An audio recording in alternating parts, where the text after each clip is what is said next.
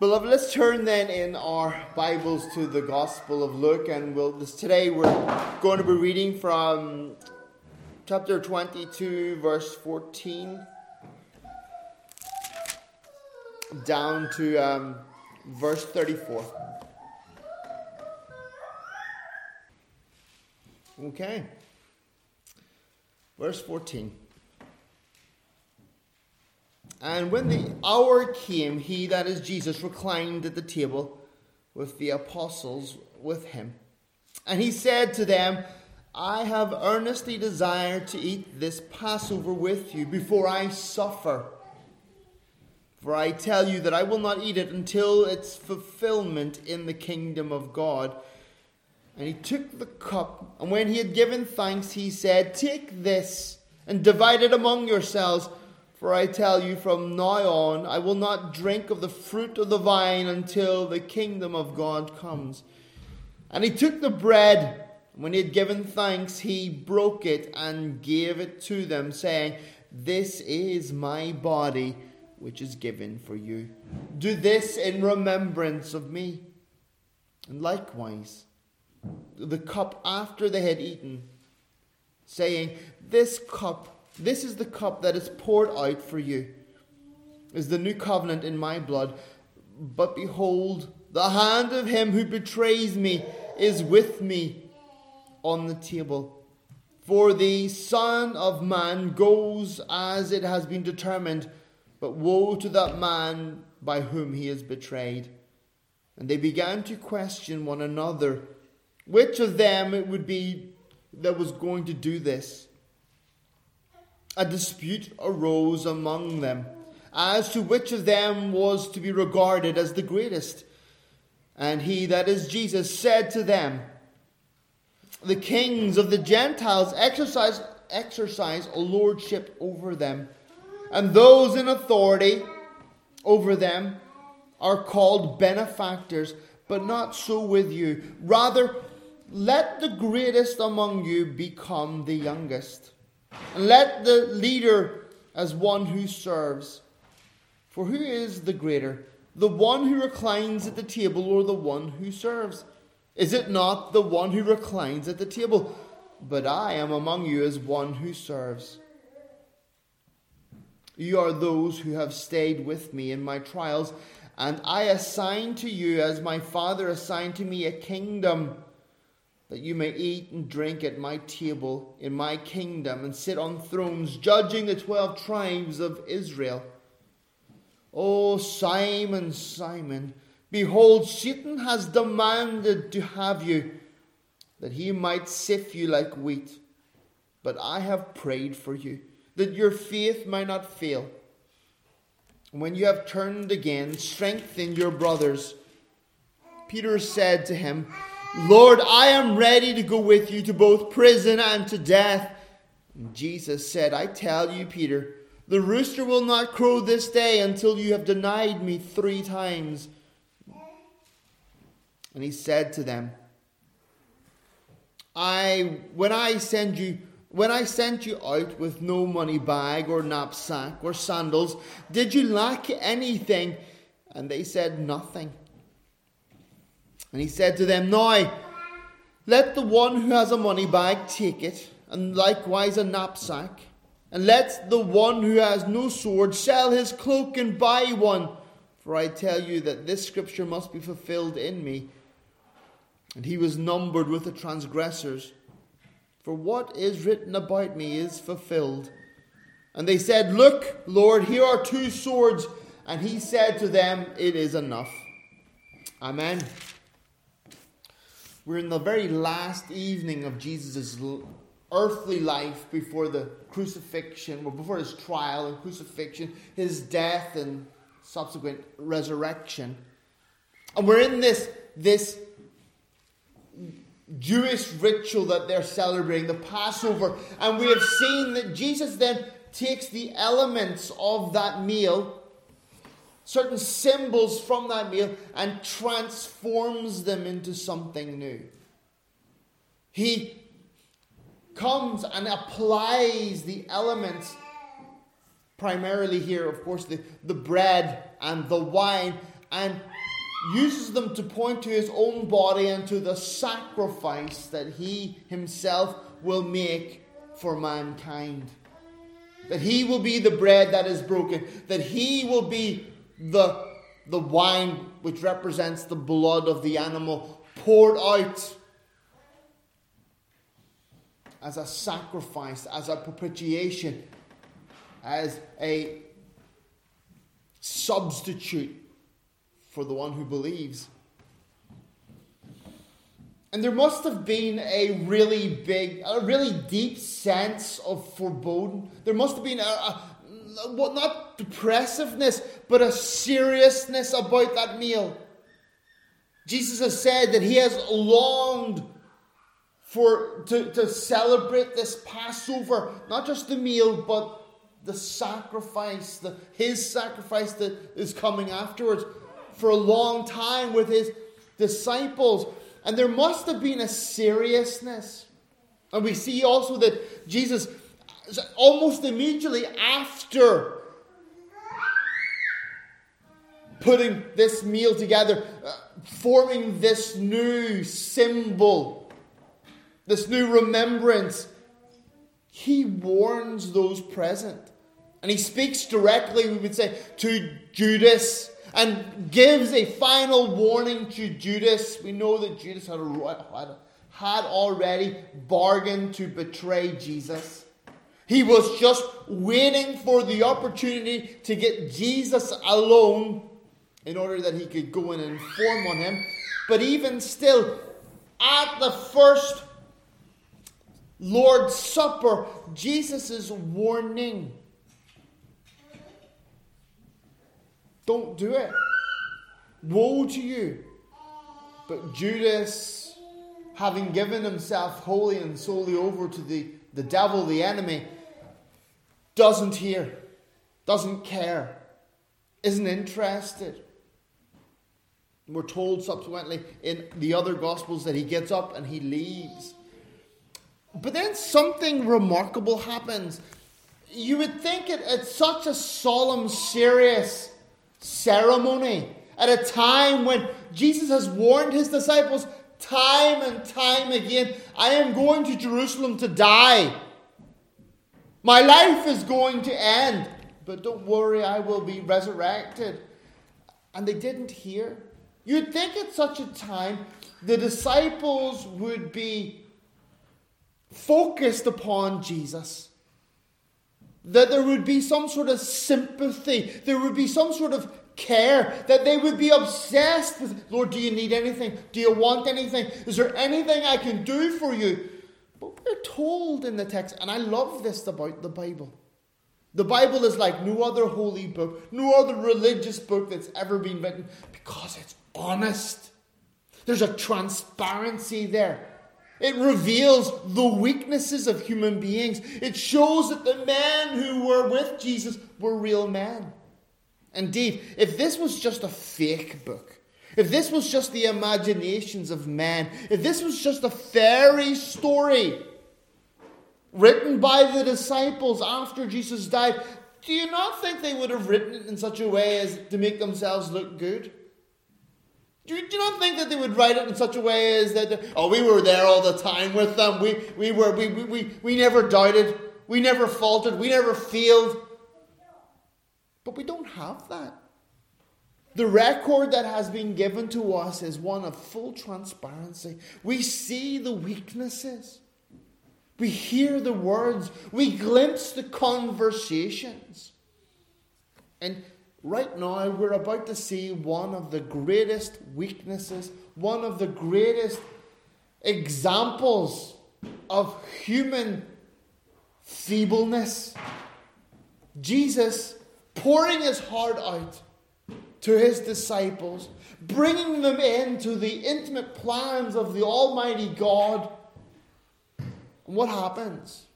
They begin to squabble, they begin to argue, they begin to bicker, they begin to nitpick about who's the most important. Right?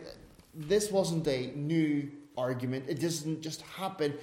It's been an ongoing argument. It's been an ongoing problem For the last three and a half years, as these men have been with Jesus, this issue has come up and has come up and has come up. There are quite obviously some people who think that they're more important than they are, and there are some people who object to that. Indeed, the word here in the translation, um, a dispute, or one of the other translations says a controversy. In the Greek, it gives the impression of it had been an ongoing, it was a, a sore point, it was a regular bone of contention. Do you know when you have a, a wobbly tooth? And or a pain in your your tongue always shoop. A wobbly tooth is like a magnet for your tongue or you're playing with it. And you're always, and though it causes you pain, though it's, there's discomfort, you're always pushing that wobbly tooth. Well, in the same sense, this contention, this difficulty, this subject that was causing pain was like that wobbly tooth. The disciples always had to come. It wasn't getting sorted, it wasn't getting healed, it wasn't getting repaired. They were always poking at that painful situation. Could you imagine? Uh, again, when we think of a, of a, a, dinner, we think table. Sarah and I were at, at the wedding yesterday in Tampere, and we went out for a meal afterwards. And we all sat at our little individual tables, you know, a table and a chair, and we ate our food and everybody was kind of stretched out. Some people were sitting over there, some people were sitting over here, and we all had our. But this is not that kind of meal. This is a ritualized meal, and the, they're right up against one another. They didn't have chairs, they had sofas or benches, beds almost. They were lying beside each other. And the table was a, like a buffet of finger food. You would take a little bit of meat, you would wrap it in bread or the, and you would eat it. They were very low down. It wasn't like the, the high tables that we have today, but everything was, was knee height. So they were lying next to one another, three to a bed or three to a sofa or a, a, a bench. Jesus in the middle, and it was in a U shape or a horseshoe shape the most important people to the left and to the right of Jesus, or the, to the right and to the left of Jesus. And then subsequently, it would go through who was the most important, would go out like that there. And the people who were the least important were the left hand side, the far side, near the door. And these men begin to bicker as to who's the most important. Who's going to be Jesus' right hand side? Do you remember the story? The Bible tells the story. Well, it's not really, it's the, the it informs us of, that it happened. That the Apostle James and the Apostle John, that their mother came to Jesus. Now, these are grown up men, these are fishermen. When I was a young man, I used to work on a fishing boat, and, uh, and I would be out to sea for a, a few weeks at a time when I was Viggo's age. And I can tell you that fishermen are rough, tough, bad languaged men. You know, they're, they're, they're, they're hard men because they have to be out at sea all the time. And they're working in terrible conditions and they're alone. And normally they're, they're not weak men. They're not men who have to phone their mummy to get permission to do something. And yet, we have this example of James and John, the apostles, they send their mother to ask Jesus that whenever he enters into his kingdom, whenever he enters into the fullness, when he takes possession of this universe in its fullness, that he would let James and John be his, his side guys. They would be his wingmen. There was this sense of ambition. They wanted to kind of keep it in the family this had been an ongoing problem with the disciples. And here it comes to a head. Here it bubbles up. Here, at this most sensitive point, at this most serious part of Jesus' relationship to the disciples, this small problem becomes a massive problem. I believe that this would have been enough to break the disciples apart. Does anybody remember the group The Beatles? Yeah, the Beatles. They're somewhat famous. Most people don't know about them today, but they were famous long time ago when Sarah's mom was a young woman. The Beatles a group, okay, and there were four of them. Uh, Paul, uh, I don't really remember all the names, but Ringo, you know, George Harrison was one of them. Yeah, they were somewhat famous, okay? Uh, but their band broke up. Their band broke up because one of the members, who was called John, his name was, uh, thought he was the most important person in the band. And that he should get more recognition than everybody else because he was the one who wrote the songs and, and formed the music. And the other members of the band objected to that. John was saying, I should get more money because I'm the most famous. And the other members of the band were like, hey, we're a band. We're all equally important.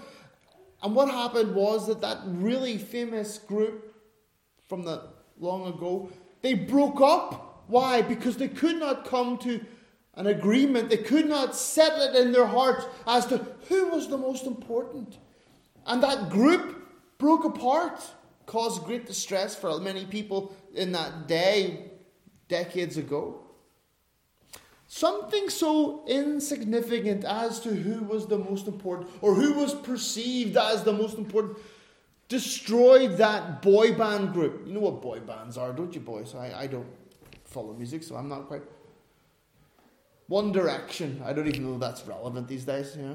No, my sons are saying no. But I'm that old, I don't know. But what is happening here at the, the, the the, Lord's Supper, the institution of the Lord's Supper, is enough to break up the band. It's enough to break up the, the group of the apostles. Let's never just poo poo this and speed bump over it and think, well, you know, come on, boys, grow up. This was a potential death to the newly emerging church. And Jesus, once again, in his teaching puts an end to it. And he says to them, Jesus says to his disciples, the kings of the Gentiles, or the overlords of the Gentiles, the Gentiles are, are the non Jewish people, that would be you and me, exercise their lordship over them. And those in authority over them are called benefactors. But not so with you.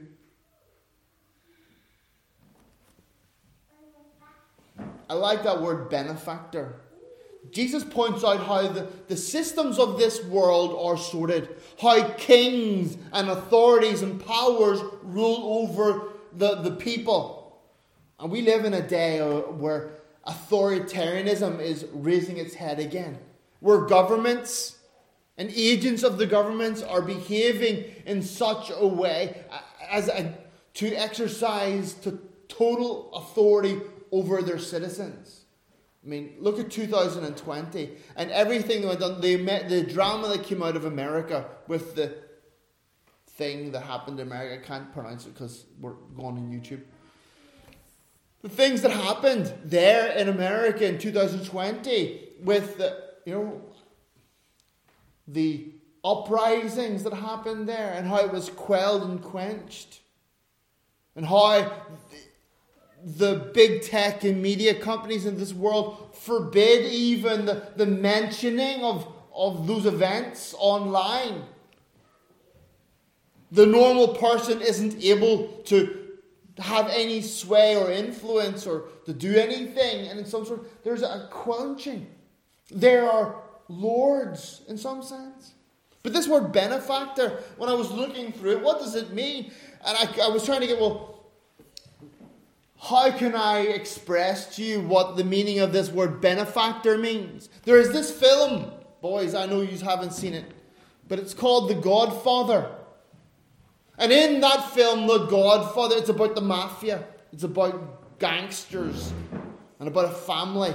And there's one particular character played by Marlon Brando, Don Vito Corleone. And he's having a wedding. His, wife, his daughter is getting married. And one of the guests come to the Don and say to him, You know, I would like a favor. I would like a favor. Something has happened to his daughter, and the, the man comes to, to the Don asking for justice. And what he is doing there, he is coming to the Don and asking the Don for a favor, and the Don accepts eventually, and gives him this favor. And the idea there is he becomes the man's benefactor, the one who is in power, who gives to the one who isn't in power. He serves him but only in the sense that he gives him something from, from a state, of authority to a state of no authority. That what the man wants to happen will happen because the Don has the authority to make it happen. He becomes his benefactor, his guardian, his protector. But only in as much as there's, there's a sense of violence, there's a sense of, of, of severity, the kingdoms of this world, the authority systems, the leadership patterns of this world are contrary to the systems of God's kingdom, of Christ's kingdom. Jesus says immediately, once he is highlighted and, and made clear and, and made so that everybody understands the systems of this world, how this world functions and thinks, Jesus says there immediately in verse 26, but not so with you. Just killed half of the, the, the leadership conferences, more in the church, not our church, but in the church in general. Just everything you've ever learned from leadership school in this world, whatever you've been, seminar, whatever, whatever, but not so with you. He's talking to the leaders of the church. He's talking to the ones who will become the foundation blocks of the invisible church, the worldwide eternal church of Jesus Christ. And he says, Not so with you. There has to be a radical transference, a change, a difference. And then Jesus goes on and illustrates what he means. Rather, let the greatest or the oldest, the one with the most authority, the leader among you, become as the youngest. And that idea is in the Middle East, the oldest son always had the most authority. The oldest person in the room was the most honored person in the room. That was the person that we would look to for authority. They were regarded as the elder.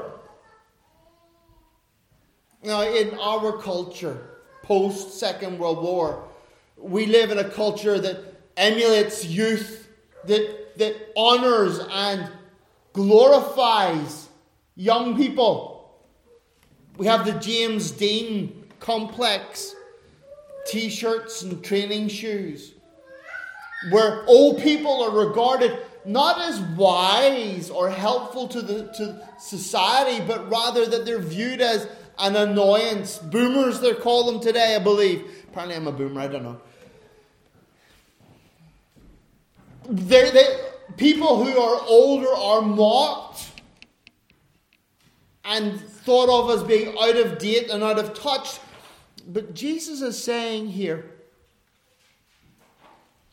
in the Middle Eastern context that, where it was completely the opposite. They venerated, they respected their elders. The, the, the young people were sought, or thought of of having no experience, no knowledge. They knew nothing. Let them grow a bit.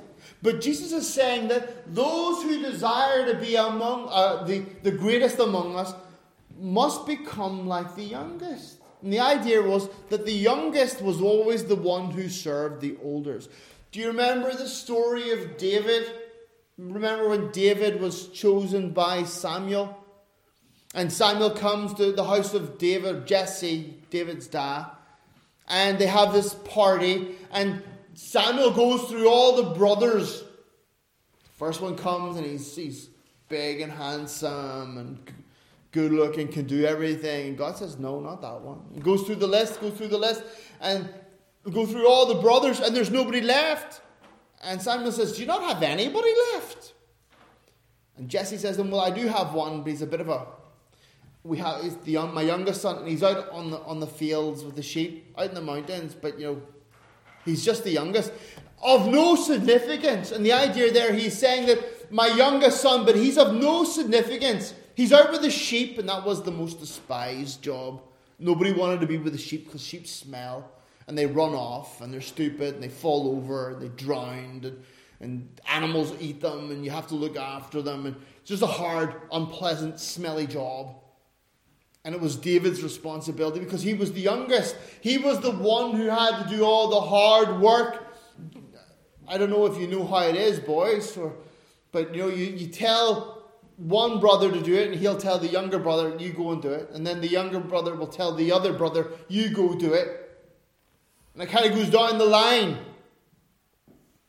Well, Jesus is saying that in his kingdom, the mentality should be not that you're entitled, but rather that you approach it from that you are the youngest, that you are the one who, who is the least. And then he goes on to clarify it even more. For who is greater?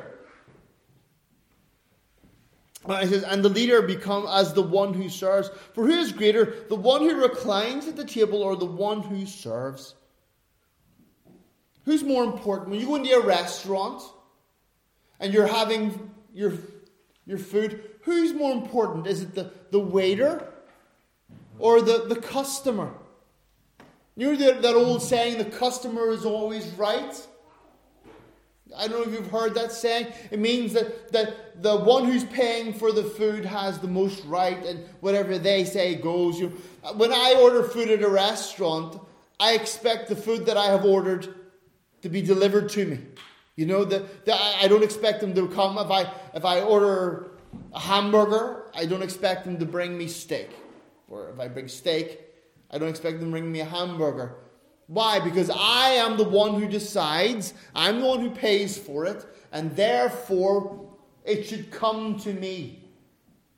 So it, we understand that the one who order, orders the food, the one who sits at the table, in that situation is more important than the one who serves it in, in a worldly sense. We understand that. But yet again, Jesus turns that on its head. It's counterculture. Jesus says that in his kingdom, the one who serves is more important. He says there, who is greater, the one who reclines at the table or the one who serves?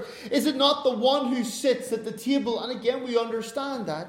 But then Jesus says this I am as the one who serves. Jesus is the example. Jesus is the example, not just for Christian leadership, Oftentimes, we just reduce this down to Christian leadership. Oftentimes, we just reduce this down. Oh, a Christian leader has to be one who serves, and that is true. But he also has to be the example of what it means to be a Christian. A Christian leader is simply a mature Christian, one who demonstrates by their doctrine and their practice that they are following Jesus Christ correctly.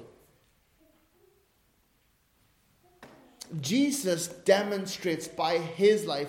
And in this situation, which is not covered in this text, he then takes off his outer robe, wraps a towel around himself, and begins to wash the feet of his disciples. There's Eleven of them there. Judas by that time has got up and left and gone to inform on Jesus. And Jesus washes the feet. He takes the sandals off and he washes. That wasn't a nice thing. It wasn't a, a nice ritualized ceremony. Uh, these are men who wore sandals and uh, smelly feet and all the rest, you know, corns. They were always walking everywhere, so I'm sure that they had hard feet. That was traditionally the job that was given to the least servant in the house or slave in the house. That was the most menial job that could be given to a servant was when you came into someone's house, you didn't want to, you know, like we do today, we take off our shoes, don't we? When we come into someone's house, we take off our shoes and we leave them neatly, neatly by the door.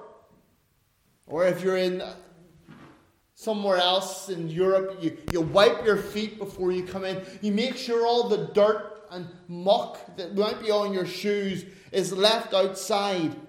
Well, in the ancient world, they didn't wear shoes, or in, in the Middle East, they didn't wear shoes as we would understand it. They wore sandals. And the, they would leather sandals, and their feet would get all stinky and sweaty and smelly, and there would be dust and it would be very uncomfortable to be sitting. Could you imagine the smell of 12, 13 men's feet sitting at a table? They've been walking all day or all however long. And they come in, they sit down, and the smelly, smelly. I have sons. I know how smelly feet people smell. can be rough.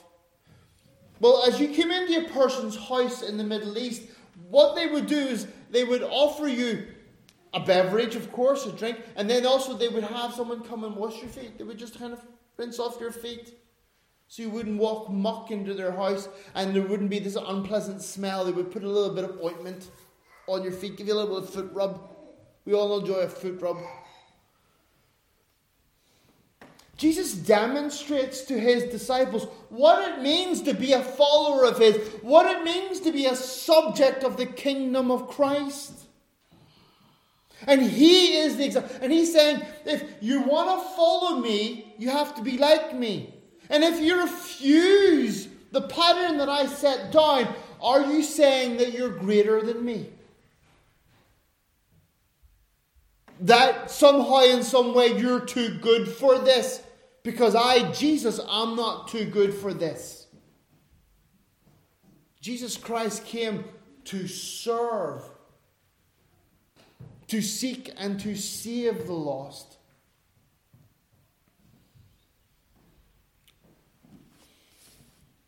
I have, in my 30 years of following Christ, 30 something years of following Christ, I have seen so many leadership conferences. I've seen so many seminars on how to be a good leader. So often based upon worldly knowledge. And there, can be helpful things in administration, can be helpful in communication, how to project your voice and keep eye contact. So few conferences I have seen through my 30 something years of following Jesus on how to serve people. The word here that Jesus keeps using when he's talking about serve is the Greek word diakonos the word where we get deacon from, the transliterated word deacon. To serve. The idea is of the lowest kind of server, a waitress, a bar person, someone who brings you your drink.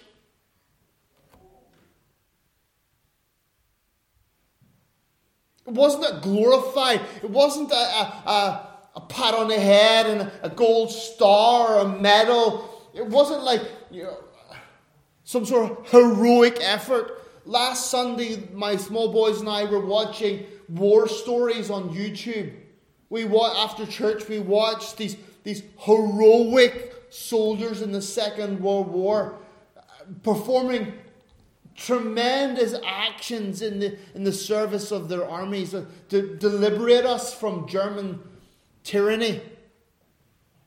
And it was amazing. And they got medals, didn't they? Some of them lost their lives a great many of them lost their lives, and they were amazing. And they deserve the recognition that they got. But that's not what Jesus is talking about. He's not talking about the service that gets recognition. He's not, he, he's not saying, do this and all the world will applaud you and you'll get a gold medal and your name will be written on some statue somewhere. He's saying that his followers and the leaders, those who are regarded as the important people among them, they will be servers. Beloved, if God has raised you up to be in an influence of, of importance, of authority somehow in some way in the Christian church, it's not there that you might receive glory. It's not there so that you might rule some kingdom at some point, at some time. It's not there so that people might applaud you and say, Pastor, or this, or person that. It's in order that you might serve the Lord Jesus Christ by serving his people and do so honestly and sincerely. Do so at your own sacrifice. Jesus sacrificed everything in order to serve you and me. Indeed, at this at this meal, he takes off his outer garment, wraps a towel, washes the stinky feet of the disciples as an indication, as setting the level of service. It's not up here, it's way down there. These disciples were bickering among themselves as to who was the most important, who would rule the most, who would make the most decisions, who got to tell the others what to do. They had an inflated self image. There was a spirit of self expectation. There was pride there. Pride that they, they were who they were and that the others weren't. They looked at their own natural abilities and their friendships, perhaps with Jesus, that they were a little bit closer to Jesus than the rest of them were, and they thought that those were the legitimate reasons why they should rule. And yet, Jesus here in this passage says that none of those reasons, your personal abilities, not a reason to to, to lead. Your relationship with such and such, your friendship with this person or that person, not enough to lead. The expectation of Jesus is that those who lead shall be those who serve. And I'm not talking about preaching, I'm not talking about, you know, counseling. Those have their aspects in it. But it's men in leadership at least but in the community of church, men and women pouring out their lives for one another, laying down their lives, giving everything and holding nothing back, not living for self, not living for this world and all of its glitter and its gold, but living for eternity and for the glory of Christ. Beloved, let us put aside our worldly thinking. Let us put aside our over inflamed sense of self worth.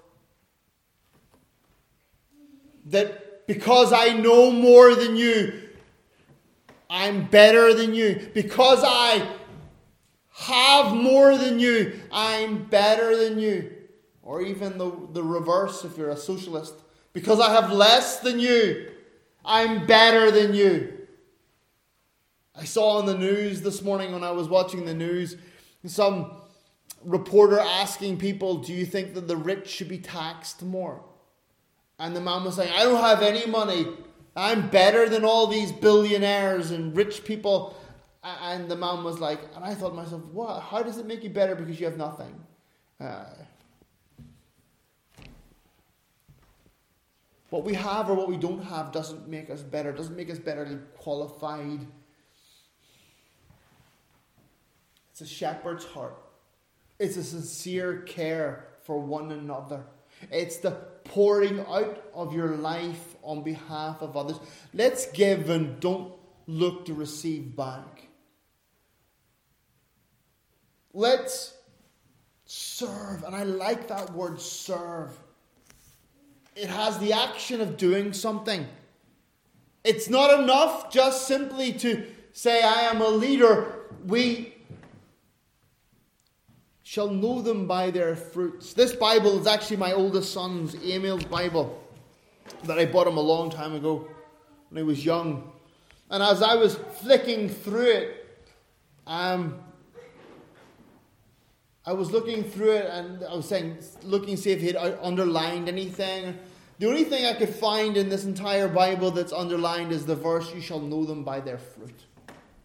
And I thought, wow, that's profound enough, isn't it? If he got that, that's great. We shall know leaders in the church by their fruit, by their sincere care. A pastor shepherds. A shepherd smells like sheep but also those under a pastor's care. The sheep should look after one another. There should be a community. There should be a, a, a, a giving of yourself. Beloved, do not think like this world. Let us become Christ like in our thinking.